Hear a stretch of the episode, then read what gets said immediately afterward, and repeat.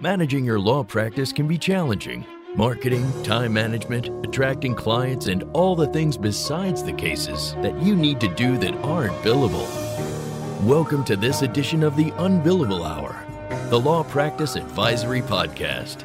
This is where you'll get the information you need from expert guests and host Christopher Anderson here on Legal Talk Network.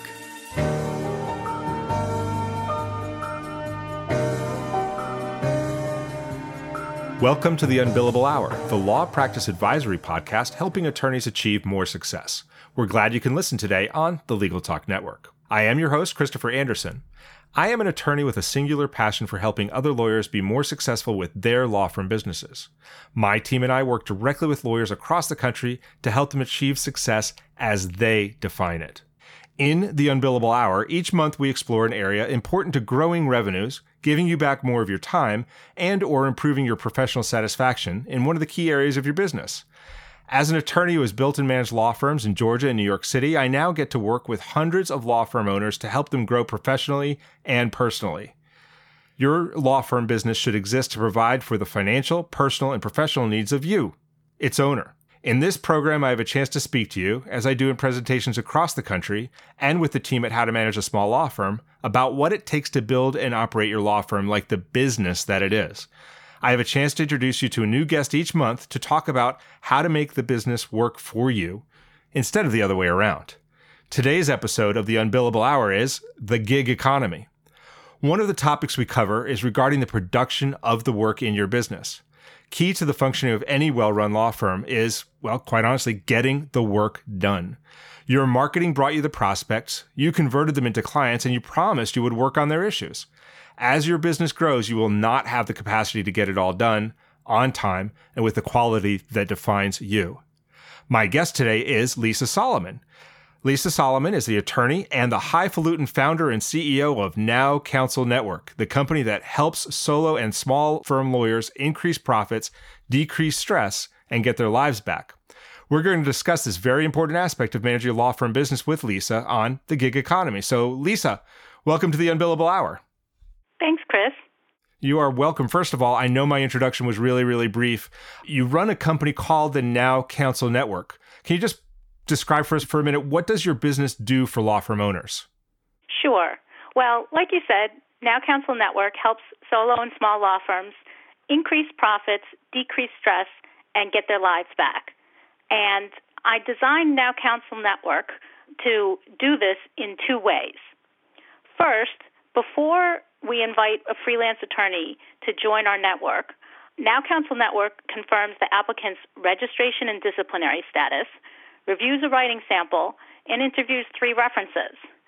All of our lawyers have at least seven years of experience in law practice and or as law school legal research and writing instructors and they have substantive expertise in a wide variety of practice areas so basically in sum we vet the freelance lawyers we do a lot of the due diligence that you would otherwise have to do if you were looking for a freelance lawyer and not using Now Counsel Network. So that's an interesting business that you're in. How did you yourself get interested in freelance attorneys? Sure, sure. Well, actually, I've been a freelance lawyer myself for 20 years, the vast majority of my career. After law school, I had a few years under my belt as an associate at a midtown litigation boutique in Manhattan. Uh, I live in the New York City area. I enjoyed the work, but the firm was going through some changes. And so uh, I decided to look for a different opportunity. I went to work for actually a company that you know very well, Chris, LexisNexis. I do. Somewhere that you worked as well. I was there for a year uh, training New York City area law students on how to use the company's software. You know, after that, I got an opportunity to work as a remote, full time W 2 employee for a Boston based firm where I had actually worked as a paralegal when I was in college. But at a certain point, the firm said, well, we don't want you to be a W 2 employee anymore. We want you to be an independent contractor. So at that point, I said, okay, if you want me to be an independent contractor, I'll act like one. And so, meaning I'll find other clients as well. Great. And so that's when I launched my freelance practice as a lawyer, Lisa Solomon Esquire Legal Research and Writing. So while it wasn't uncommon back then for new lawyers to get experience doing contract work for other lawyers, right. I was one of the first lawyers to recognize and take advantage of the technological advances that make outsourcing legal research and writing services practical and profitable for firms of all sizes. Right. So let me just get you to distinguish then, you know, because we're, we're throwing around these terms freelance lawyer, contract lawyer, and I, I think, you know, a lot of the listeners here have heard of and or used contract lawyers. What is a freelance lawyer and how do you distinguish that between a freelance lawyer and a contract lawyer? Sure, sure, right. Well, back when I got started, the term freelance lawyer wasn't really used at all. And people would say, well, I'm doing contract work for other lawyers.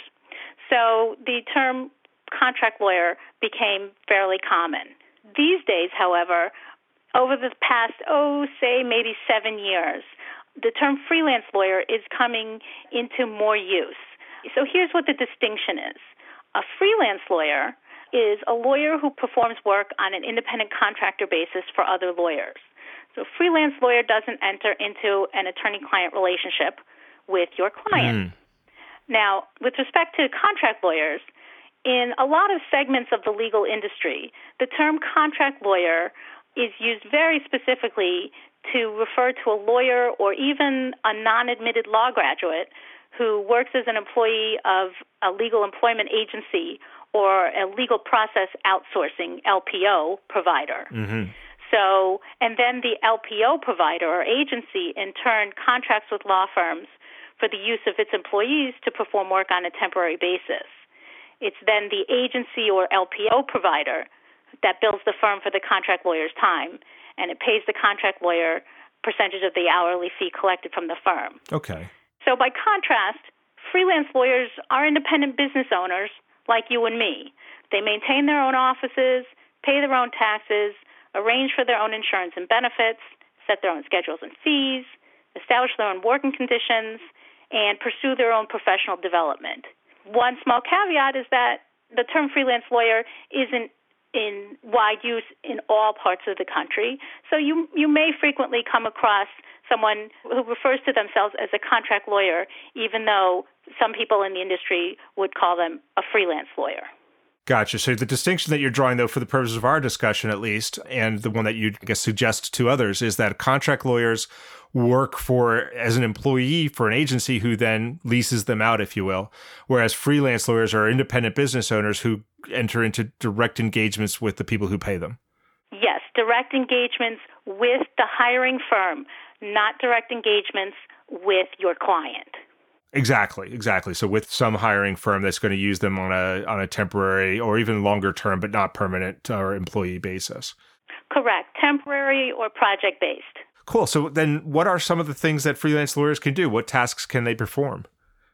Sure, sure. Well, basically, a freelance lawyer can do pretty much anything that a lawyer employed by your firm can do, that an, an associate, right? So that would include, for example, legal research and writing, such as drafting pleadings, motions, jury instructions, appeals, discovery requests. It would include document review, taking and defending depositions, making court appearances, assisting with trial prep.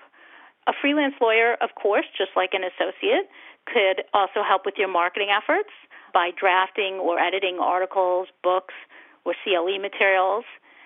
And finally, although now Counsel Network doesn't yet offer services for transactional lawyers.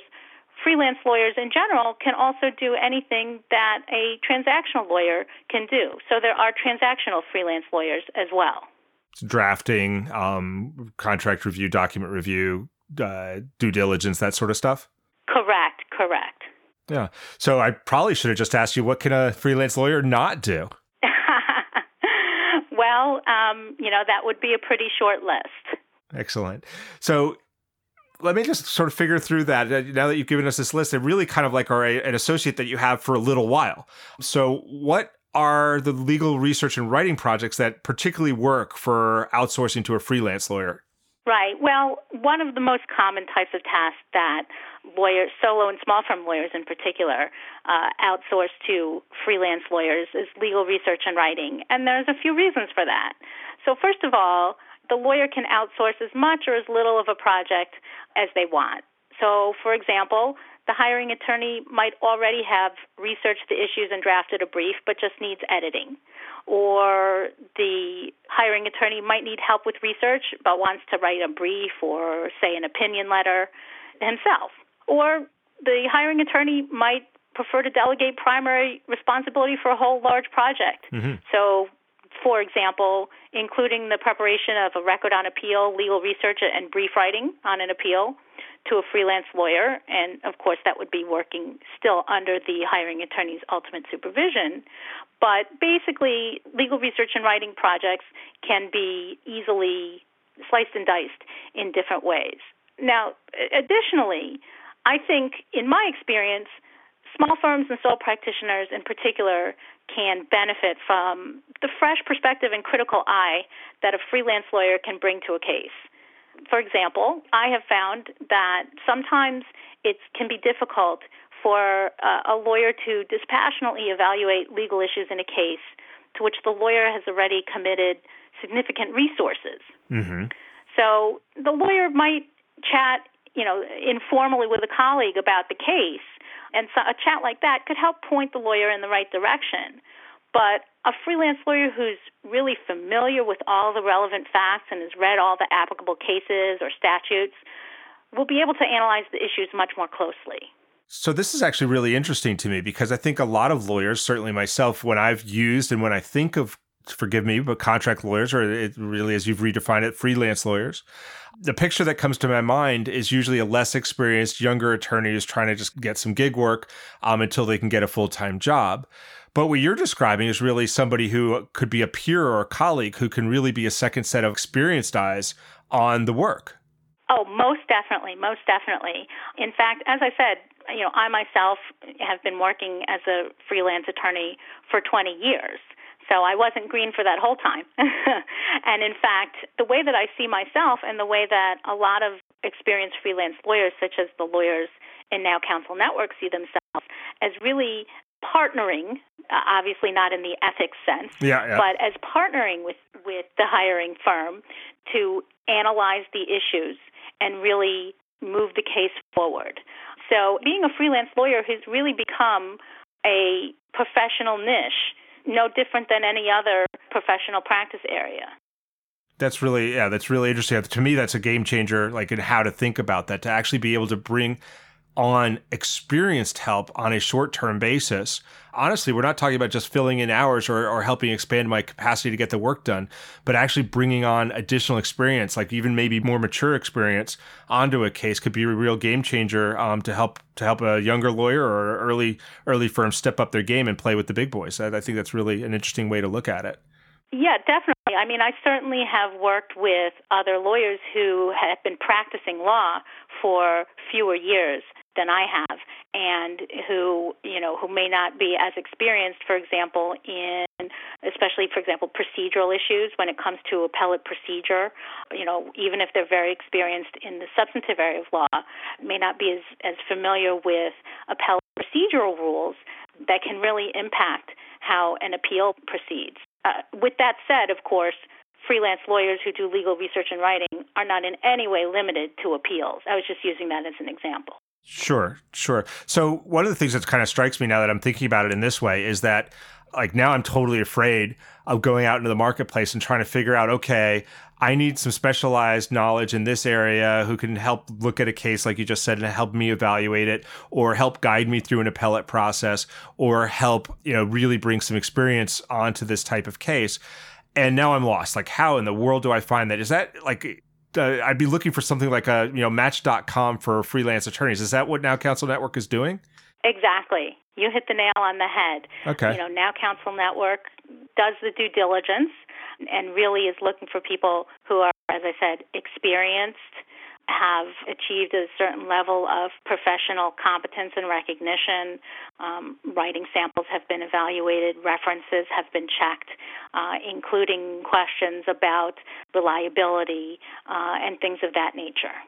Cool. So I think we've really covered what a freelance lawyer is and what they can do. And you've really opened my eyes as to like things that, that a freelance lawyer could do that I hadn't really been thinking of. So Lisa, um, one of the first questions I had for you is just, I think, probably a question that everybody's thinking of. Is it okay for a firm to make a profit uh, on work performed by a freelance lawyer? And in fact, do they do so? Absolutely. Absolutely. Otherwise, Now Counsel Network wouldn't be much of a business model, and freelance lawyering wouldn't be much of a business model, right? You know, Jerry, you got to show me the money. So, all but one of the bar associations that have addressed the issue, and including, of course, most importantly, the ABA, have said that a firm can make a profit in connection with work performed by a freelance lawyer as long as the total charges to the client are reasonable. The one exception is the State Bar of Texas, but there are Texas freelance attorneys, and that can be gone into separately. Anybody who's in Texas is welcome to, to contact me for some more about how freelance attorneys handle that in Texas. Okay, great. But so law and law firms that do it, how are they able to make a profit? Well, uh, basically, to comply with ethics requirements, all you have to do is bill the freelance lawyer services as a fee. In other words, in the same part of the bill and in the same manner as you'd bill for your own time or for an associate's time, rather than a disbursement. So that would be, for example, in the section where you would detail expenses incurred for such items as court reporters. Gotcha. You wouldn't be marking up. Okay, so let me ask you, just as a matter of process, before we get to that, like, do you even before getting to the bill, do you have to obtain the client's consent before hiring a freelance worker to work on their case, or is this something you can do and just let them know in the bill? Yes. So, comment six to ABA Model Rule 1.1, which is about competence, instructs that a hiring attorney should ordinarily obtain the client's informed consent before hiring a freelance lawyer. Now, many state and local bar associations have issued ethics opinions that require disclosure under some circumstances other states mandate disclosure under all circumstances. You know, I think the safest route, and this is especially so if you practice in a state that hasn't issued a governing ethics opinion, but even regardless if the ethics opinion, if there is an ethics opinion specific to your state, is just disclose and obtain consent to the use of a freelance lawyer. You're never going to be dinged for disclosing something sure. that impacts the attorney client relationship. And is this something that you recommend like lawyers can do like for instance just by putting it in their retainer agreements that you know sometimes we use them, or should it be disclosed specifically when they're being hired in the case?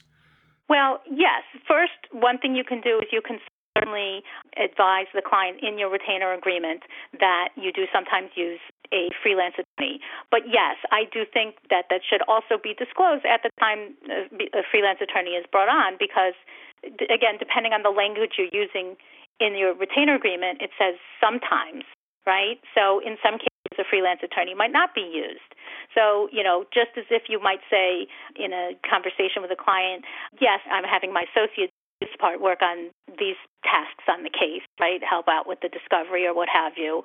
Then at that point, it would be appropriate to say to remind the client of that provision in their retainer agreement sure. and just let them know sure. that, that you've now brought someone on to help. Yeah, so you've been using the word disclosure, and, and you should disclose this to them. So that just kind of brings up like, what does disclosure mean? How much do you have to tell them specifically? Um, you have to tell them what you're paying the freelance lawyer compared to what you're billing them for the freelance lawyer? No, no. So that's the general answer is no. So let me explain a little bit. Yeah. As long as payment of the freelance lawyer's fee isn't contingent on the outcome of the matter on which the freelance lawyer is working, you're not required to disclose how much you're paying with the freelance lawyer. That essentially means you don't have to disclose the amount of your profit. Okay. And when you think about it, that makes sense. Because if an associate were working on the client's matter, you certainly wouldn't be obligated to reveal the associate's salary to your client. Right. Right, but so this is distinctively different. For instance, you mentioned like you don't put this in the part of the bill, like where you would put court reporting or where you'd put some other services, photocopying maybe, which in a lot of cases, if you do mark them up, you do have to be very clear about that markup. Uh, so you do distinguish the two? That's yeah, that's correct. So again, as I mentioned a, a, few minutes ago, just make sure you bill the freelance lawyer's time as if you're billing, of course, hourly as a fee and not as a disbursement, and you'll be fine. Okay. So, and like you just mentioned, like now Counsel Network uh, is sort of like the match.com, which means that you've got lawyers working all over the country. Is that right? That's correct. We have lawyers uh, in various jurisdictions. Yeah. So is it is it important? Is it necessary? Is it required that a freelance lawyer, like if I'm hiring a freelance lawyer to help me out in a particular case, do they have to be barred in my venue in the in the jurisdiction of the case, or uh, how important is that? Right, right. Well, the answer to that is in most cases, it's not required for the freelance lawyer to be admitted in your state. And this is because, for two reasons. First, the freelance lawyer isn't counsel of record and doesn't have a direct relationship in that sense with the client, right? A mm-hmm. direct attorney client relationship. Secondly, the freelance lawyer is always considered to be working under your supervision. This means that a freelance lawyer who isn't admitted in your jurisdiction can work on what I call inside projects, right? Legal research and writing, drafting and responding to discovery, drafting transactional documents. Now, a freelance lawyer who's not admitted can also meet with clients and witnesses, for example, as long as the freelance lawyer's non admitted status is disclosed. A freelance lawyer does have to be admitted to take depositions or appear alone in court because, in those circumstances, the freelance lawyer won't be under your supervision at that particular time. But a freelance lawyer can second chair a trial for which you're right there. Okay, interesting. Yeah, that, that would be very, very helpful. Right. This is one of the reasons that uh, outsourcing legal research and writing projects and drafting is so popular because um, it does give a lot of flexibility as to where the freelance lawyer is located and admitted.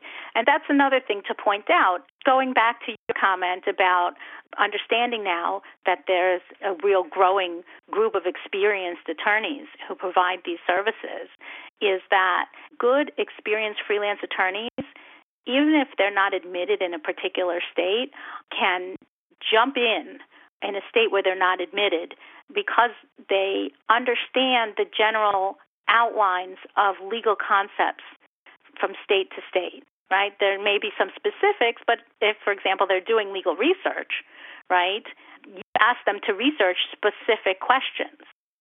So don't mistake me a freelance lawyer is not going to charge for their learning curve. Right. That's why, for example, Now Counsel Network only uses experienced freelance attorneys.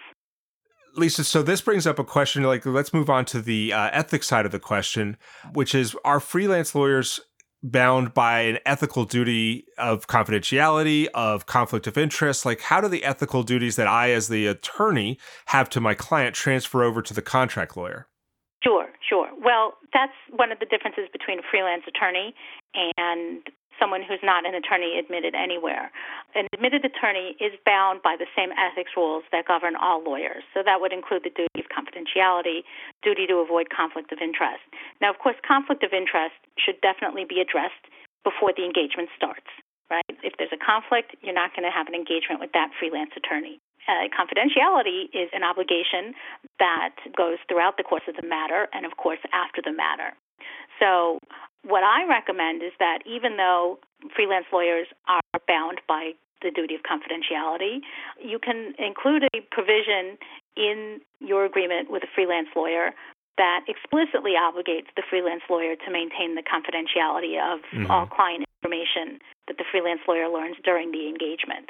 And now, on I think that makes total sense, and I totally agree that uh, they they're bound ethically by their own bar obligations. But yeah, having that included in a contract, I think protects the uh, client um, as well as as well as yourself. Um, it just makes it all explicit. On the question of conflict of interest, though, is that something like if you're using somebody like you, like Now Counsel Network, is that something that the network takes care of checking into, or is that again an individual where w- once I get the freelance attorney assigned, um, I ask them to check their conflicts themselves? Right. Well, I can't speak for all freelance attorney networks, but for Now Counsel Network, um, we do collect the identity of the parties and we pass that on to the freelance attorney during the match process. So we say, look, do you have a conflict with these parties? And if they do, then that match is not even made in the first place because that would be wasting the hiring attorney's time. You know, if they don't, and a conflict hasn't happened yet, uh, if they don't, um, and the match is otherwise an appropriate match, then that match can go forward. Cool. We're coming down to the bottom of it. I got two more questions I want to ask of you, kind of in a lightning round kind of way, if you will. Um, but uh, the one particularly interests me uh, is does it how how can a lawyer that's working on contingent matters work with a freelance lawyer and not fall prey to some of the problems of, of fee splitting and that kind of thing? Right, right. Well, again, to avoid fee splitting issues, you are not going to pay a freelance attorney on a contingent basis. You know, I have generally found that freelance attorneys don't want to work on a contingent basis. Sure. It would technically be permissible if the freelance attorney is admitted in your jurisdiction and you follow all of the rules that otherwise govern fee splitting between attorneys. Right, which from jurisdiction to jurisdiction can be really uh, challenging. yeah, depending. Yes, that, some are yes. easy, some are harder. That's correct. That's correct. I'm, you know, for this reason, because of the uh, complications that can be introduced by fee splitting, Now Counsel Network in particular says in its contract with freelance lawyers that its freelance lawyers may not agree to contingent compensation. Okay. But that doesn't mean that, you know, certainly lawyers who represent clients on a contingency basis, for example, personal injury lawyers, can still very profitably make use of freelance attorneys. And in fact, a number of my clients over the years have been plaintiffs' attorneys. Sure, sure. That makes total sense. So, how can, if I'm an attorney, how can I be sure that my malpractice coverage will cover the work done by the freelance lawyer? How is that arranged with uh, freelance lawyers in your experience? Right. Well, most malpractice policies automatically cover freelance lawyers for the work they do on the insured's firm behalf. Uh, now, of course, because insurance coverage is a matter of contract, you should read your policy and consult with your broker. So, with that said, a freelance lawyer that you work with may carry his or her own malpractice policy. And if the freelance lawyer qualifies under your policy as an insured, the insured versus insured exclusion that's contained in most malpractice policies would bar you from seeking indemnity or contribution from the freelance lawyer.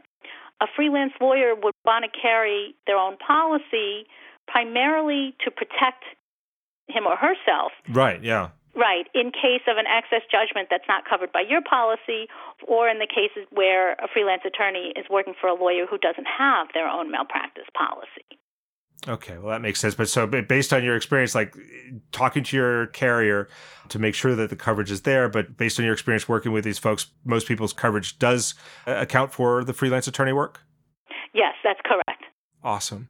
Lisa, thanks so much. I, I wish I had another hour with you. This is just fascinating to me um, about all the different ways that uh, you know freelance attorneys uh, can help solo and small law firms really uh, step up and, and use some much more experienced lawyers to not only enhance their capacity, but to enhance their capability and their competence. So this has truly been eye opening. Thank you so very much for joining us. Well, thanks for having me, Chris. You are welcome. And that wraps up this edition of the Unbillable Hour, the Law Practice Advisory Podcast. Our guest today has been Lisa Solomon. You can learn more about her. Um, you can email her at lisa at nowcounselnetwork.com um, or check out the website there at www.nowcounselnetwork.com. Her Twitter handle is at Lisa Solomon. That's L I S A S O L O M O N. And her LinkedIn is also Lisa Solomon, one word, spelt exactly the same way. I, of course, am Christopher Anderson, and I look forward to seeing you next month with another great guest as we learn more about topics that help us build the law firm business that works for you. Remember, you can subscribe to all the editions of this podcast at LegalTalkNetwork.com or on iTunes. Thanks for joining us, and we'll see you again soon. The views expressed by the participants of this program are their own and do not represent the views of, nor are they endorsed by Legal Talk Network its officers, directors, employees, agents, representatives, shareholders, and subsidiaries. None of the content should be considered legal advice. As always, consult a lawyer Thanks for listening to the Unbillable Hour, the Law Practice Advisory Podcast. Join us again for the next edition, right here with Legal Talk Network.